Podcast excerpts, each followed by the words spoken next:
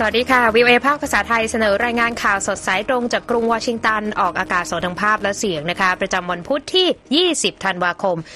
2566 ตามเวลาประเทศไทยนะคะ ซึ่งวันนี้มีดิฉันดีที่การกำลังวัน ร่วมด้วยคุณรัตพลอ่อนสนิทร่วมดำเนินรายการนะคะสำหรับหัวข้อข่าวที่น่าสนใจมีดังนี้ค่ะอิสราเอลปูพรมถล่มภาคใต้กาซาส่งกำลังภาคพื้นดินบุกโรงพยาบาลทางเหนือ สหรัฐตั้งหน่วยพิเศษรับมือการโจมตีเรือสินค้าในทะเลแดง เซเลนสกี้ย้ำสหรัฐจะไม่หักหลังเรื่องแผนช่วยเหลือยูเครน แผ่นดินไหวเขย่าภาคเหนือจีนเสียชีวิตแล้ว 127 รายมากสุดในรอบ 9 ปี ส่วนสำข่าววันนี้นโยบายต่างประเทศของไบเดนก่อนแคมเปญเลือกตั้งประธานาธิบดีปีหน้าเดินหน้าเต็มที่ และส่งท้ายกันด้วยชุมชนอินเดียเร่งปั้นงานฝีมือเปเปอร์มาเช่ประดับต้นคริสต์มาสทั่วโลกรอติดตามทั้งหมดได้ในข่าวสดสายตรงจาก VOA สดจากกรุงวอชิงตันค่ะข่าวแรกวันนี้นะคะ ยังคงต้องเกาะติดสถานการณ์ระหว่างอิสราเอลและกลุ่มฮามาสนะคะ คุณรัตพลคะ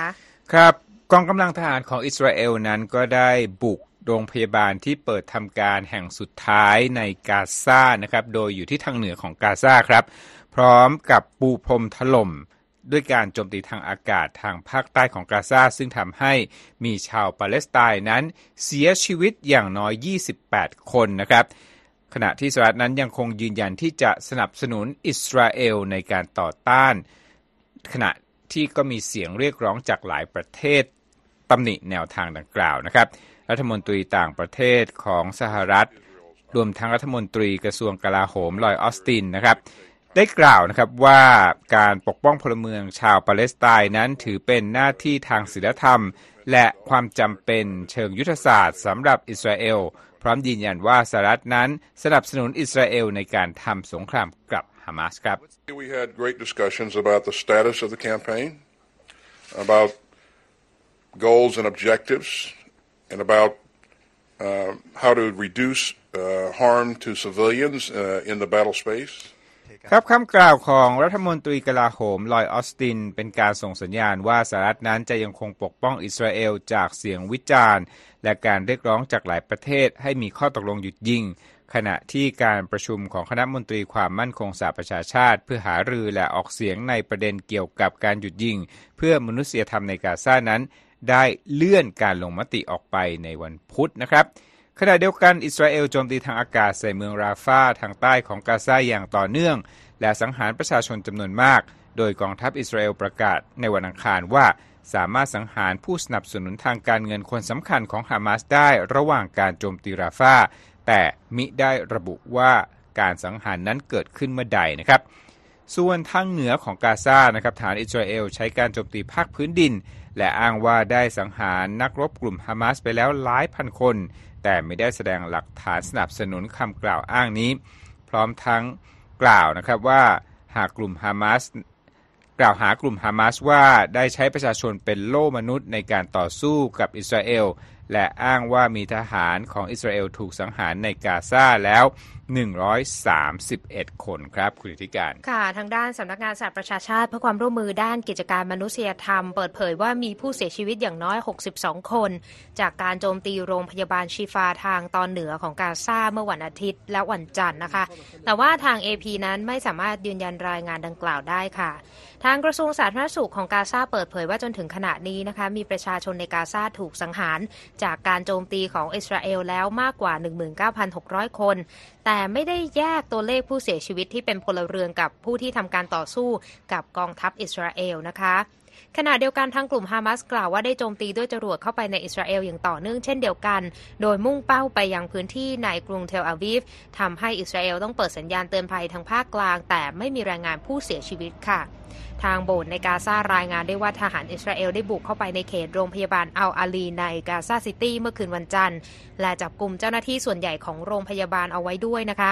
โดยดอนไบน์เดอร์บาทหลวงที่โบสถ์เซนต์จอร์จ แองกลิ a นแคทรีโดซึ่งเป็นผู้ดูแลโรงพยาบาลแห่งนี้ได้โพสต์ใน Facebook ว่า ขณะนี้เหลือแพทย์เพียง 2 คน พยาบาล 4 คน และคนทำความสะอาด 2 คน ที่ต้องดูแลผู้บาดเจ็บมากกว่า 100 คน โดยที่ไม่มีทั้งไฟฟ้าและน้ำประปาใช้นะคะบาทหลวงผู้นี้กล่าวด้วยค่ะว่า รถถังของอิสราเอลจอดอยู่บนซากปรักหักพังที่ปิดทางเข้าออกโรงพยาบาลเอาไว้นะคะทำให้ไม่มีใครสามารถผ่านเข้าออกไปได้ ทางอิสราเอลยังไม่มีความเห็นในเรื่องดังกล่าวค่ะ แล้วก็ที่ผ่านมานั่งกองทัพอิสราเอลได้บุกยึดโรงพยาบาลทั่วกาซาโดยอ้างว่ากลุ่มฮามาสใช้โรงพยาบาลเหล่านั้น เพื่อจุดประสงค์ทางการทหารนะคะแม้ว่าบรรดาเจ้าที่ของโรงพยาบาลก็ออกโรงปฏิเสธคำกล่าวอ้างของอิสราเอลแล้วก็กล่าวหาด้วยว่าอิสราเอลนั้นกำลังคุกคามชีวิตพลเรือนที่กำลังล้มป่วย และบาดเจ็บอย่างรุนแรงค่ะ คุณรัตพลคะ ครับอีกด้านหนึ่งนะครับเป็นเรื่องของสหรัฐกับบริเวณทะเลแดงคุณธิการ รัฐมนตรีกลาโหมสหรัฐลอยออสตินนั้นก็ได้ประกาศนะว่าจะจับมือกับนานาชาติ จะตั้งหน่วยพิเศษเพื่อทำหน้าที่ปกป้องเรือสินค้าที่ต้องเดินทางผ่านทะเลแดง หลังจากที่มีเรือหลายลำตกเป็นเป้าการโจมตีด้วยโดรนและขีปนาวุธวิถีโค้งของกลุ่มกบฏฮูติในเยเมนนะครับ การโจมตีเรือสินค้าในทะเลแดงกำลังส่งผลกระทบในวงกว้างต่อเครือข่ายการขนส่งสินค้าทั่วโลก หลังจากที่บริษัทขนส่งรายใหญ่ หลายแห่งนั้นตัดสินใจเลี่ยงเส้นทางทางทะเลแดง และคลองสุเอตจนกว่าสถานการณ์จะคลี่คลายทำให้มีโอกาสที่ราคาสินค้าต่างๆนั้นอาจจะเพิ่มขึ้น โดยเฉพาะน้ำมันครับ เมื่อวันจันทร์ กองบัญชาการภาคพื้นตะวันออกกลางของกองทัพสหรัฐรายงานการโจมตีเรือสินค้าสองลำนอกชายฝั่งเยเมน สร้างความเสียหายต่อตัวเรือบางส่วน แต่ไม่มีรายงานผู้ได้รับบาดเจ็บ รัฐมนตรีลอยออสตินมีถแถลงการหลังพบปะหารือกับผู้นำบาเรนในวันอังคารว่า นี่คือความท้าทายระหว่างประเทศที่ต้องอาศัยความร่วมมือในการแก้ไขนะครับดังนั้นวันนี้จึงประกาศให้มีการจัดตั้งปฏิบัติการ Prosperity Guardian ภารกิจใหม่ด้านความมั่นคงนานาชาติ ที่เขาบอกว่าสำคัญยิ่งนะครับ รัฐมนตรีออสตินระบุว่าอังกฤษ บาห์เรน แคนาดา ฝรั่งเศส อิตาลี เนเธอร์แลนด์ นอร์เวย์ สเปน และซีเชลส์จะเข้าร่วมปฏิบัติการดังกล่าวของสหรัฐ โดยบางประเทศนั้นจะทำหน้าที่ลาดตระเวนร่วมกัน ส่วนประเทศอื่นจะช่วยจัดหาการสนับสนุนด้านข่าวกรองนะครับ เจ้าหน้าที่การทหารผู้หนึ่งเปิดเผยว่า มีหลายประเทศที่ตกลงที่จะมีส่วนร่วมในปฏิบัติการนี้ แต่ไม่ขอเปิดเผยชื่อณตอนนี้นะครับ ปฏิบัติการดังกล่าวนั้นจะเป็นการร่วมประสานงานของกองทัพผสมเฉพาะกิจ 153 ที่จัดตั้งเมื่อปี 2022 โดยมีสมาชิก 39 ประเทศ เข้าร่วมเป้าหมายเพื่อสนับสนุนความปลอดภัยทางทะเลในแถบทะเลแดง ช่องแคบ บับเอลมันเดบและอ่าวเอเดนนะครับ เวลานี้เรือรบสองลำของสหรัฐที่เข้าร่วมคือ USS Carney และ USS Mason ได้เดินทางไปประจำการบริเวณช่องแคบบับเอลมันเดบเพื่อช่วยสกัดและรับมือการโจมตีของกลุ่มกบฏจากเยเมนแล้วครับ ก็เป็นประเด็นที่น่ากังวลนะคะสำหรับเหตุการณ์ที่เกิดขึ้นในทะเลแดงนะคะขยับไปกันที่สถานการณ์ของยูเครนกันบ้างทางประธานาธิบดียูเครนโวโลดิเมียเซเลนสกี้นะคะก็ย้ำในวันอังคารว่าตนเชื่อมั่นว่าสหรัฐจะไม่หักหลังยูเครนในเรื่องเงินช่วยเหลือ ในช่วงที่ยูเครนต้องต่อสู้กับการรุกรานของรัสเซียมาเป็นเวลาเกือบ 2 ปีนะคะ ผู้นำยูเครนกล่าวเมื่อวันอังคารค่ะว่าเราทำอย่างเต็มที่ในเรื่องนี้ และมั่นใจว่าสหรัฐอเมริกาจะไม่หักหลังเรา และสิ่งที่ตกลงกับสหรัฐนั้นจะบรรลุผลทั้งหมดนะคะ ประธานาธิบดีเซเลนสกี้ได้กล่าวว่ากองทัพยูเครนมีการเสนอแผนให้ระดมกำลังเสริม ราว 450,000 ถึง 500,000 นาย เพื่อเสริมกำลังพลของกองทัพในการต่อสู้กับรัสเซีย แต่ยังต้องมีการหารือเพิ่มเติม ก่อนจะตัดสินใจเกี่ยวกับประเด็นดังกล่าวนะคะ ส่วนที่กรุงมอสโกค่ะ ประธานาธิบดีวลาดิเมียร์ปูตินแห่งรัสเซีย ได้ยกย่องกองทัพรัสเซียเมื่อวันอังคารในการจัดการกับปฏิบัติการรุกโต้กลับของยูเครน ที่เริ่มต้นเมื่อเดือนมิถุนายนได้ ขณะที่ย้ำว่ารัสเซียนั้น ไม่ปิดทางการเจรจาถึงอนาคตของยูเครน หากสหรัฐ ยุโรปและยูเครนนั้นต้องการให้กลับมาหารือกัน อีกด้านหนึ่งค่ะโวลเคอร์เติร์กข้าหลวงใหญ่เพื่อสิทธิมนุษยชนแห่งสหประชาชาติได้กล่าวเมื่อวันอังคาร ถึงสิ่งที่เขาเรียกว่าเป็นความล้มเหลวของรัสเซีย ในการปกป้องพลเรือนในยูเครนจากการโจมตีของรัสเซียนะคะ โดยสหประชาชาติรายงานว่ามีประชาชนเสียชีวิต 10,000 คนนับตั้งแต่รัสเซียรุกรานยูเครนเมื่อปี 2022 และบอกว่าตัวเลขที่แท้จริงนั้นอาจจะสูงกว่านั้นค่ะ แต่ว่าทางรัสเซียเองก็ปฏิเสธเรื่องการโจมตีที่มุ่งเป้าพลเรือนในยูเครนมาโดยตลอดนะคะ คุณรัตพลคะมาที่เรื่องราวบทวิเคราะห์วันนี้นะคะ ก็ ใกล้เข้ามาแล้วสำหรับศึกเลือกตั้งประธานาธิบดีสหรัฐจริงๆ ก็เกิดขึ้นในปลายปี 2024 ที่จะมาถึง แต่ว่าหลายคนจับตาเพราะว่าประเด็นด้านภูมิรัฐศาสตร์ที่เกิดขึ้นทั่วโลกในช่วงที่ผ่านมาเนี่ยก็กลายเป็นประเด็นที่หลายคนจับตาว่าทางผู้นำสหรัฐจะมีประเด็นอะไร เพราะว่า เอาเป็นว่าตั้งแต่เริ่มต้นปีนี้มานะคะสหรัฐภายใต้การบริหารของประธานาธิบดีไบเดนก็เดินหน้านโยบายการต่างประเทศเน้นหนักไปที่เรื่องของแนวทางต่อจีน สงครามในยูเครน จนถึงเรื่องราวที่เกี่ยวข้องกับสงครามในกาซาเมื่อเดือนตุลาคมที่ผ่านมา บรรยากาศเหล่านี้เนี่ยทำให้หลายคนต้องจับตาผลงานการทูตของไบเดนในสายตาชาวอเมริกันที่เขาจะไปกาบัตรลงคะแนนเลือกผู้นำสหรัฐกันในปีหน้านะคะ ซึ่งคุณรัตพงศ์ก็นำรายงานเชิงวิเคราะห์ของผู้สื่อข่าวแพทซี่วิดากุสวารามานำเสนอวันนี้ด้วยค่ะ ครับสิ่งที่คนน่าจะเป็นภาพติดตาตอนนี้อย่างปฏิเสธไม่ได้นะครับ ก็คือภาพฉากความรุนแรงของสงครามระหว่างอิสราเอลและฮัมมัสนะครับ ซึ่งก็เกิดขึ้นในปีที่โจไบเดนนั้นกำลังที่จะก้าวเข้าสู่อีกปีหนึ่ง แล้วก็จะมีการยกระดับแคมเปญหาเสียง เพื่อชิงตำแหน่งเป็นผู้นำสหรัฐอีกสมัยหนึ่งนะครับ ผู้นำสหรัฐนั้นได้พูดเอาไว้ถึงภาวะ การเป็นผู้นำของโลกไว้มาฟังบางส่วนบางตอนกันครับ American leadership is what holds the world together. American alliances are what keep us, America, safe. American values are what make us a partner. ครับโจไบเดนนะบอกว่าภาวะผู้นำของสหรัฐคือสิ่งที่ยึดเหนี่ยวโลกเอาไว้ พันธมิตรของอเมริกาคือสิ่งที่ทำให้เรายังคงปลอดภัย ค่านิยมอเมริกันคือสิ่งที่ทำให้เราเป็นหุ้นส่วนที่ประเทศอื่น ๆ อยากร่วมงานด้วย ไบเดนยังคงสนับสนุนยูเครนในการทำสงครามกับรัสเซีย หลังจากที่รัสเซียนั้นรุกรานยูเครน เหตุการณ์ดังกล่าวก็ดำเนินมา 2 ปีแล้วนะครับคุณผู้ชม แต่ขณะนี้นะครับเงินช่วยเหลือจากสหรัฐที่เตรียมให้ยูเครนนั้นกำลังถูกสกัดกั้นโดยนักการเมืองพรรคริพับลิกันที่เรียกร้องให้มีนโยบายดูแลชายแดนที่แข็งขันกว่านี้สำหรับสหรัฐนะครับ ในเรื่องที่เกี่ยวกับจีนครับ โจไบเดนดำเนินนโยบายที่ขับเคี่ยวกับทางการปักกิ่ง แต่ก็ไม่ได้ขับเคี่ยวกันจนหลุดกรอบไปจนถึงขั้นที่ทำให้ทั้งสองประเทศนั้นอยู่ในภาวะขัดแย้งกันโดยตรงครับสหรัฐนั้นแข่งขันกับจีนในเรื่องความมั่นคง และเทคโนโลยีอย่างชัดเจนนะครับ โดยรัฐบาลกรุงวอชิงตัน ก็เสริมสร้างความเป็นมิตรกับหลายประเทศในภูมิภาคอินโดแปซิฟิกและยุโรปครับ We've got four more bases in the Philippines that we can use. We have helped bring Japan and South Korea together. Uh, we hope that we can maintain that. ครับโรเบิร์ตดาลีผู้อำนวยการสถาบันคิสซินเจอร์ด้านความสัมพันธ์จีนและสหรัฐแห่ง Wilson Center กล่าวว่าเรามีฐานทัพที่ใช้ได้เพิ่มขึ้นในฟิลิปปินส์ถึง 4 แห่ง เราเป็นตัวเชื่อมให้กับญี่ปุ่นและเกาหลีใต้ ในเวลานี้นาโต้ก็มีภารกิจที่กำลังเป็นรูปเป็นร่างในภูมิภาคอินโดแปซิฟิก เขายังได้กล่าวถึงการผนึกความสัมพันธ์ในกลุ่ม Quad ด้วยคุณธิการ กลุ่มควัดนั้นประกอบด้วยประเทศอะไรบ้าง ญี่ปุ่น อินเดีย และออสเตรเลียนะครับ รวมทั้งสหรัฐ และอีกกลุ่มหนึ่งที่ชื่อ AUKUS ซึ่งประกอบด้วยออสเตรเลียสหรัฐ และอังกฤษ ตลอดจนนะครับ แผนงบประมาณกลาโหมของญี่ปุ่นที่จะใช้เงินมากขึ้น ซึ่งเขาบอกว่าต่างก็ช่วยยืนยันผลงานที่ตนคิดว่าดีเยี่ยมของสหรัฐคุณผู้ชมโฆษกด้านความมั่นคงของทำเนียบขาวจอห์นเคอร์บี้กล่าวว่านโยบายต่างประเทศของสหรัฐที่เห็นชัดเจนในปีนี้ จะดำเนินต่อไปในปีหน้าด้วย ซึ่งเป็นปีสุดท้ายของการบริหารงานภายใต้รัฐบาลปัจจุบันครับ อย่างไรก็ตามท่าทีของสหรัฐในสงครามระหว่างอิสราเอลและฮามาสกำลังถูกสอดส่อง และเหตุการณ์ในกาซาสร้างความสลับซับซ้อนต่อการจัดลำดับความสำคัญของนโยบายต่างประเทศครับ และที่ปฏิเสธไม่ได้คือสงครามที่กำลังเกิดขึ้นในกาซานั้น เป็นสิ่งที่ไบเดนต้องขบแก้ เมื่อเขากำลังเดินเข้าสู่ปีแห่งการเลือกตั้งประธานาธิบดีปีหน้า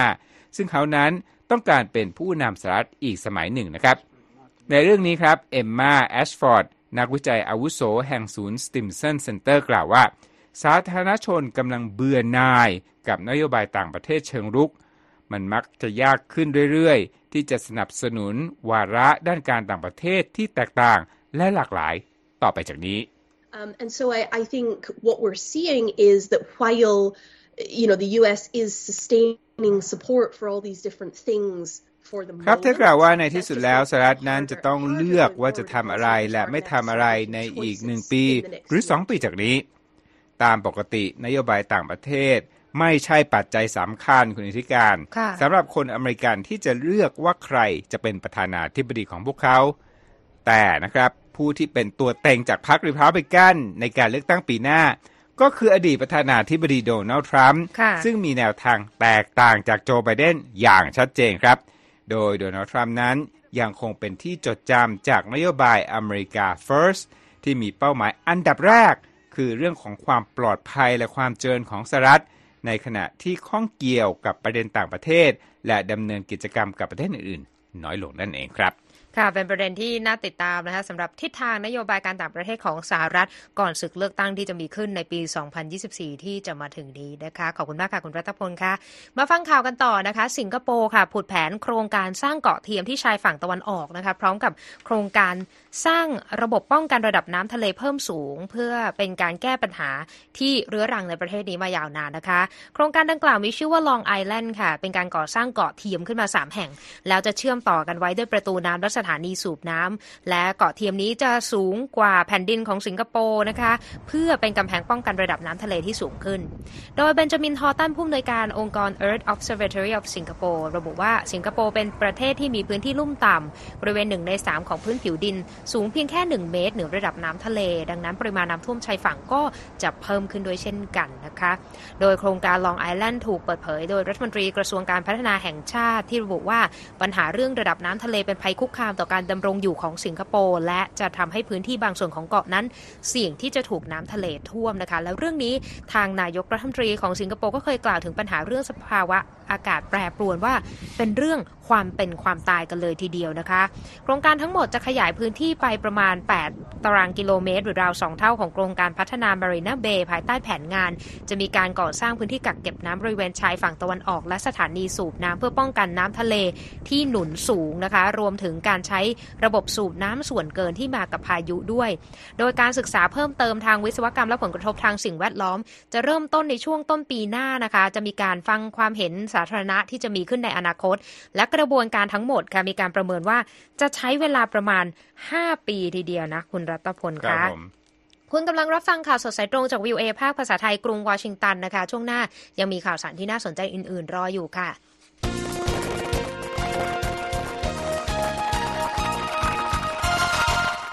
ไปที่เรื่องภัยพิบัติกันบ้างนะคะ ก็น่าติดตามมีสถานการณ์ที่น่าเป็นห่วงในประเทศจีนด้วยใช่ไหมคะคุณรัตพล ใช่ครับ แผ่นดินไหวในแถบภูเขาทางตะวันตกเฉียงเหนือของจีนนะครับ เกิดขึ้นเมื่อคืนวันจันทร์ทำให้มีผู้เสียชีวิตแล้ว 127 คน และบาดเจ็บกว่า 700 คน และทำให้บ้านเรือนจำนวนมากนั้น ได้รับความเสียหายนะครับแผ่นดินไหวความแรง 6.2 ทำให้มีผู้เสียชีวิตมากที่สุดในประเทศจีนในรอบ 9 ปี เกิดขึ้นบริเวณมณฑลการซูและซิงไห่สร้างความเสียหายต่อถนน เสาไฟฟ้าและเครือข่าย โทรคมนาคมในหลายพื้นที่นะครับ สื่อของทางการจีน CCTV รายงานว่ามีผู้เสียชีวิต 113 คนบาดเจ็บ 536 คนในการสู และขณะที่ที่ชิงไห่นั้นพบผู้เสียชีวิต 14 คนและบาดเจ็บ 198 คนนะครับ ผู้เสียชีวิตจากเหตุแผ่นดินไหวครั้งนี้มีมากที่สุดตั้งแต่เกิดแผ่นดินไหวที่มณฑลยูนนาน เดือนสิงหาคมปี 2014 ครั้งนั้นมีผู้เสียชีวิต 617 คนคุณธิการค่ะส่วนเหตุการณ์แผ่นดินไหวในจีนที่มีผู้เสียชีวิตมากที่สุด เคยเกิดขึ้นในปี 2008 ครั้งนั้นมีผู้เสียชีวิตเกือบ90,000 คนเลยทีเดียวครับ เป็นประเด็นที่น่ากังวลในประเทศจีนนะคะ ไปอีกหนึ่งภัยพิบัติค่ะ ทางภูเขาไฟในไอซ์ในไอซ์แลนด์ค่ะ เกิดระเบิดเมื่อวันอังคารนะคะพ่นลาวาออกมาปกคลุมรอบบริเวณปล่องภูเขาไฟ หลังจากเกิดแผ่นดินไหวอย่างต่อเนื่องในช่วงหลายสัปดาห์นะคะ จนทางการต้องประกาศเตือนภัยระดับสูง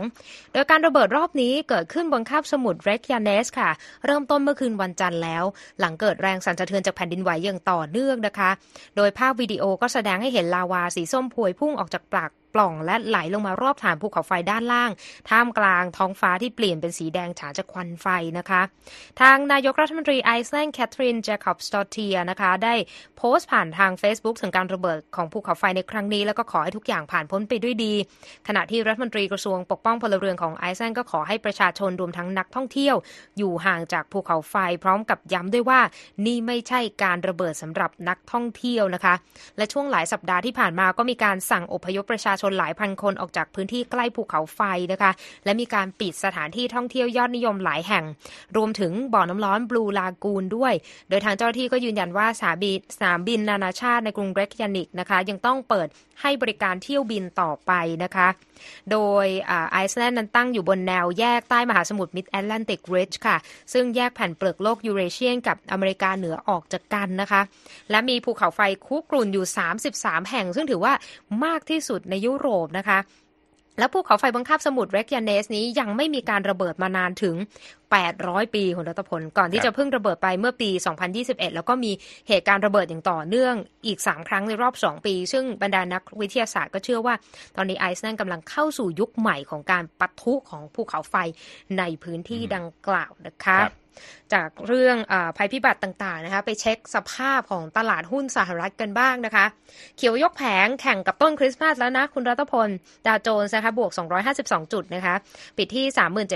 37,558 จุด S&P บวก 28 จุดค่ะที่ 4,768 จุด NASDAQ บวก 98 จุดที่ 15,000กับอีก3จุดนะคะราคาทองคำบวก 0.62%ที่ 2,053 ดอลลาร์กับอีก 10 เซนต์ต่อออนซ์ส่วนค่าเงินบาทนะคะ1ดอลลาร์แลกได้ 34 บาทกับอีก84สตางค์ค่ะคุณรัตพลคะครับมาที่เรื่องของโควิดสายพันธุ์ใหม่นะครับ อย่างรวดเร็วนะครับ องค์การอนามัยโลกนะครับได้ระบุนะครับว่าโควิดโอมิครอนสายพันธุ์ J11 หรือว่า JN1 นะครับเป็นสายพันธุ์ที่อยู่ในหมวด variants of interest นะครับแต่ยังไม่ถือว่าเป็นภัยต่อสุขภาพของประชาชนเท่าใดนักนะครับ โดย WHO ระบุเมื่อวันอังคารนะครับว่า จากหลักฐานข้อมูลที่มีอยู่เนี่ยความเสี่ยงด้านสาธารณสุขของโลก จากสายพันธุ์นี้ยังถือว่าอยู่ในระดับต่ำและบอกว่าวัคซีนต่างๆ ที่ฉีดอยู่ในปัจจุบันนั้น ยังคงช่วยป้องกันการป่วยหนักและการเสียชีวิต จากสายพันธุ์นี้ และสายพันธุ์อื่น ๆ ที่ระบาดในขณะนี้ครับคุณผู้ชม ยังคงเป็นสถานการณ์ที่ต้องติดตามนะคะ คุณกำลังรับฟังข่าวสดสายตรงจากวิวเอภาคภาษาไทยกรุงวอชิงตันนะคะ เข้าไปรับฟังหรืออ่านรายงานของเรากันได้อีกครั้งทางเว็บไซต์ v o a t h a i com ติดตามเราผ่านทางช่องทางทางโซเชียลมีเดียนะคะไม่ว่าจะเป็น Facebook Instagram X และ YouTube และเรามี Spotify ให้ได้ติดตามกันด้วยค่ะ Voice of America, Washington. มากันที่เรื่องราวที่มีกลิ่นอายของเทศกาลคริสต์มาสกันต่อนะคะแม้ว่าจะมีชาวคริสเตียนจำนวนไม่มากที่เมืองศรีนากาแคว้นแคชเมียร์ของอินเดีย แต่พวกเขาก็ทุ่มเทแรงกายแรงใจนะคะในการรังสรรค์ของขวัญจากเศษกระดาษ หรือประติมากรรมเปเปอร์มาเช่นะคะเพื่อเฉลิมฉลองเทศกาลคริสต์มาสที่ใกล้จะมาถึงนี้ด้วยนะคะ และคุณคมสันต์ศรีธนาวิบุญชัยนำรายงานจากผู้สื่อข่าว VOA ส่งตรงมาจากอินเดียมาถ่ายทอดเสนอค่ะ งานฝีมือเปเปอร์มาเช่จากแคว้นแคชเมียร์เป็นสินค้าเกี่ยวกับเทศกาลคริสต์มาสที่กำลังได้รับความนิยมในตลาดยุโรปและอเมริกา ผู้คนในชุมชนแห่งนี้ต้องเตรียมตัวนานหลายเดือน เพื่อผลิตสินค้าให้ทันต่อความต้องการของตลาดมูฮัมหมัดอิบอลชา ชาวแคว้นแคชเมียร์ที่ใช้เวลาอยู่กับอาชีพนี้ร่วมกับเพื่อนๆมานานถึง 35 ปี เขากล่าวว่าแม้เราจะทำงานอย่างหนัก แต่ผลตอบแทนด้านการเงินกลับไม่สอดคล้องต่อความอุตสาหะที่ทุ่มเทไป กระบวนการงานฝีมือเปเปอร์มาเช่จากแคว้นแคชเมียร์นะครับเริ่มจากการนำเศษกระดาษแช่น้ำเอาไปบดแล้วจึงผสมกับแป้งและกาว ส่วนผสมที่ได้นี้จะถูกนำไปขึ้นรูปบนแม่พิมพ์ที่ทำจากไม้ ก่อนที่จะเอาไปตากแดดให้แห้ง เมื่อรูปทรงที่ต้องการแข็งตัวแล้ว ชิ้นส่วนต่างๆ จะถูกส่งไปยังช่างงานฝีมือที่มีความชำนาญ เพื่อทำการตกแต่งรายละเอียดศิลปะโดยดินสอหรือปากกา เปลี่ยนให้เศษกระดาษเหล่านี้ กลายเป็นของประดับตกแต่งเทศกาลงานคริสต์มาส เราช่างฝีมือจะต้องใช้เวลาราว 4-5 เดือน เพื่อที่จะผลิตของขวัญให้ตรงตามยอดสั่งซื้อที่มีเข้ามา รูปทรงของประดับที่ลูกค้านิยมซื้อกัน ได้แก่ลูกบอลคริสต์มาส หมวก ดาว และระฆังเป็นต้น มูฮัมหมัดอามินดา ช่างฝีมือวัฒนธรรมอุเบตเผยว่าเราได้รับคำสั่งซื้อขั้นต่ำ50,000ถึง100,000 ชิ้น จากทั้งยุโรปและอเมริกา เรามีโรงผลิตแห่งเดียว ซึ่งใช้กำลังคนมากกว่า 500 ชีวิต เพื่อผลิตงานฝีมือของขวัญคริสต์มาส ไปสู่ตลาดระดับโลก ในแคว้นแคชเมียร์ที่มีชาวมุสลิมเป็นส่วนใหญ่ ความต้องการของตกแต่งสำหรับเทศกาลคริสต์มาสจากคนในพื้นที่จึงมีไม่มากนัก กลุ่มผู้ค้าจึงต้องอาศัยกำลังซื้อจากนักท่องเที่ยวที่มาจากเมืองอื่น หรือนักท่องเที่ยวชาวต่างชาติ โดยสินค้าส่วนใหญ่จะถูกส่งไปยังเมืองอื่น ๆ ในอินเดียรวมถึงต่างประเทศ เพื่อสร้างรายได้ให้แก่ผู้ประกอบการกระแสตอบรับในช่วงเทศกาลคริสต์มาสถือว่าสร้างรายได้เป็นกอบเป็นกำ โมฮัมเหม็ดเมดดี จากร้านซันบีมโชว์รูม กล่าวว่าเราเห็นการตอบรับอย่างล้นหลามจากลูกค้าและผู้ซื้อต่างประเทศ รายได้สำหรับเทศกาลคริสต์มาสในช่วง 2-3 เดือนนี้ อยู่ที่ประมาณ 2 ล้านรูปี หรือว่าราว 850,000 บาทนอกจากเทศกาลคริสต์มาสแล้วนะครับ กลุ่มช่างฝีมือของชุมชนนี้ยังได้เตรียมผลิตของขวัญงานเปเปอร์มาเช่สำหรับเทศกาลต่างๆ ตลอดทั้งปี ซึ่งรวมถึงเทศกาลวันอีสเตอร์ และวันฮาโลวีน ผมคมสารสีธนะวิบุญชัย VOA รายงาน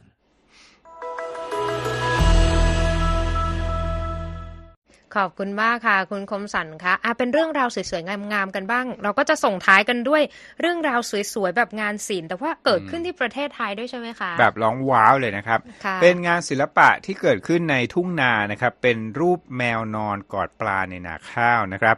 ตรงกับธีมในน้ำมีปลาในนามีข้าวนะครับ เป็นบรรยากาศที่หลายคนนั้นบอกว่าตั้งใจให้คนท่องเที่ยวนั้นไปเช็คอินเลยทีเดียวนะครับ มาดูบรรยากาศกันครับ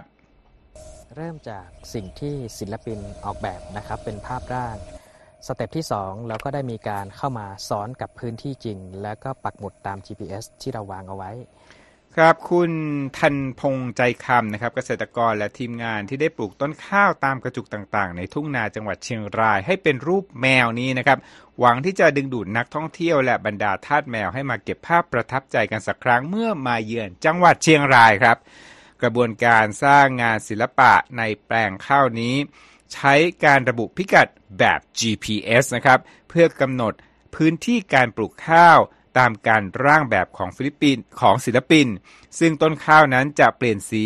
ไปในระหว่างที่มันเติบโตจนกลายเป็นผลงานศิลปะที่สวยงามอย่างที่เห็นนะครับ คุณทันพงษ์นั้นหวังนะครับว่าคนรุ่นใหม่นั้นจะต้องเรียนรู้เกี่ยวกับการเชื่อมโยงของศิลปะกับเทคโนโลยี จากการมาเยี่ยมชมผลงานครั้งนี้ แต่เดิมนะครับที่ผู้คนจะคิดว่าข้าวมีเพื่อการบริโภค แต่วิธีการนำเสนอแบบนี้นั้น ทำให้แปลงข้าวนี้ กลายเป็นสิ่งที่สามารถพัฒนากลายเป็นเรื่องราวสำหรับการท่องเที่ยวและการเกษตรไปพร้อมๆกันนั่นเองครับ คือ สินค้าเกษตรเองเนี่ยก็ต้องมี story นะแม้กระทั่งพื้นที่การเกษตรเองเนี่ยพอมี story ขึ้นมามันก็เลยทำให้ดูน่าสนใจแล้วก็กลายเป็น landmark เป็นสถานที่ท่องเที่ยวกันได้เลยนี่ที่เรานะพูดไม่เห็นสีของข้าวนะ ใครอยากเห็นเนี่ยมาดูที่ live stream ของเรานะครับ Facebook แล้วก็ YouTube รวมทั้งเว็บไซต์ VOA ไทยครับ ค่ะ และที่จบไปนะคะ ก็คือข่าวสดสายตรงจากกรุงวอชิงตันวันนี้นะคะ ดิฉันนีที่การกำลังวันและคุณรัตพลอ่อนสนิทผู้รายงาน สวัสดีค่ะ สวัสดีครับ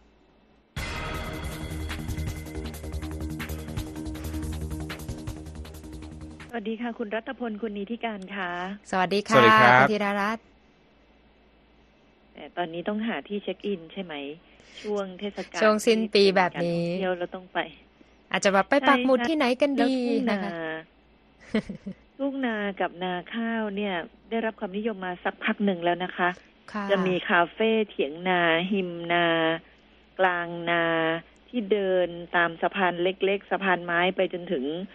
เรือนที่เขาสร้างไว้ตรงกลาง แล้วไปนั่งจิบกาแฟแล้วมองไปทุ่งนา ซึ่งเมื่อก่อนไม่มีใครสนใจไม่มีใครรู้จักเถียงนา ตอนนี้คนไปนั่งชิมบรรยากาศอืมดื่มกาแฟแล้วก็นิยมแล้วนี่เอาแมวมาร่วมด้วยช่วยจูงใจด้วยแทนที่จะเป็นแมวกวักมือเหมือนในตุ๊กตานะ อันนี้ไม่ได้เป็นแมวกวักภาพแมวให้ทาสแมวไปเยี่ยมชมด้วยใช่ไหมคะ ใช่ เข้าใจว่าคิดมาเยอะนะฮะ เพราะว่าแมวนี่ก็เป็นสัตว์ที่หลายคนรักหลายคนชอบ ข้ามวัฒนธรรมไปเนี่ยแหละประเทศในเอเชียเนี่ยก็นิยมแมวกันนะใช่ส่วนธีมในน้ำมีปลาในนามีข้าวนี่ก็ตรงเป๊ะกับไทยครับ ตามธีมเลยนะคะ แต่ว่าที่คุณธีรรัตน์บอกแสดงว่าหลายคนเนี่ยเอ่อเอ่อคนในเมืองไทยก็เริ่มที่จะมีความรู้สึกว่าเออไปคาเฟ่ก็ใกล้ชิดธรรมชาติด้วยจิบกาแฟเอ่อใกล้ๆเถียงนาก็เลยกลายเป็นว่าเอ่ออาจจะเป็นเทรนด์ด้วยเนาะที่คนเราอาจจะหาพื้นที่สีเขียวในช่วงวันหยุดพักผ่อนอะไรอย่างนี้ ออกแบบมาน่ารักมากจริงๆครับอืมใช่ค่ะเอาละค่ะ เติมเต็มนะคะ ให้ทุ่งนามีความหมายมากขึ้น วันนี้ขอบคุณคุณรัตพลคุณนีธิการและทีมงานนะคะ สวัสดีค่ะสสวัวัสสดีดีครัค่ะบ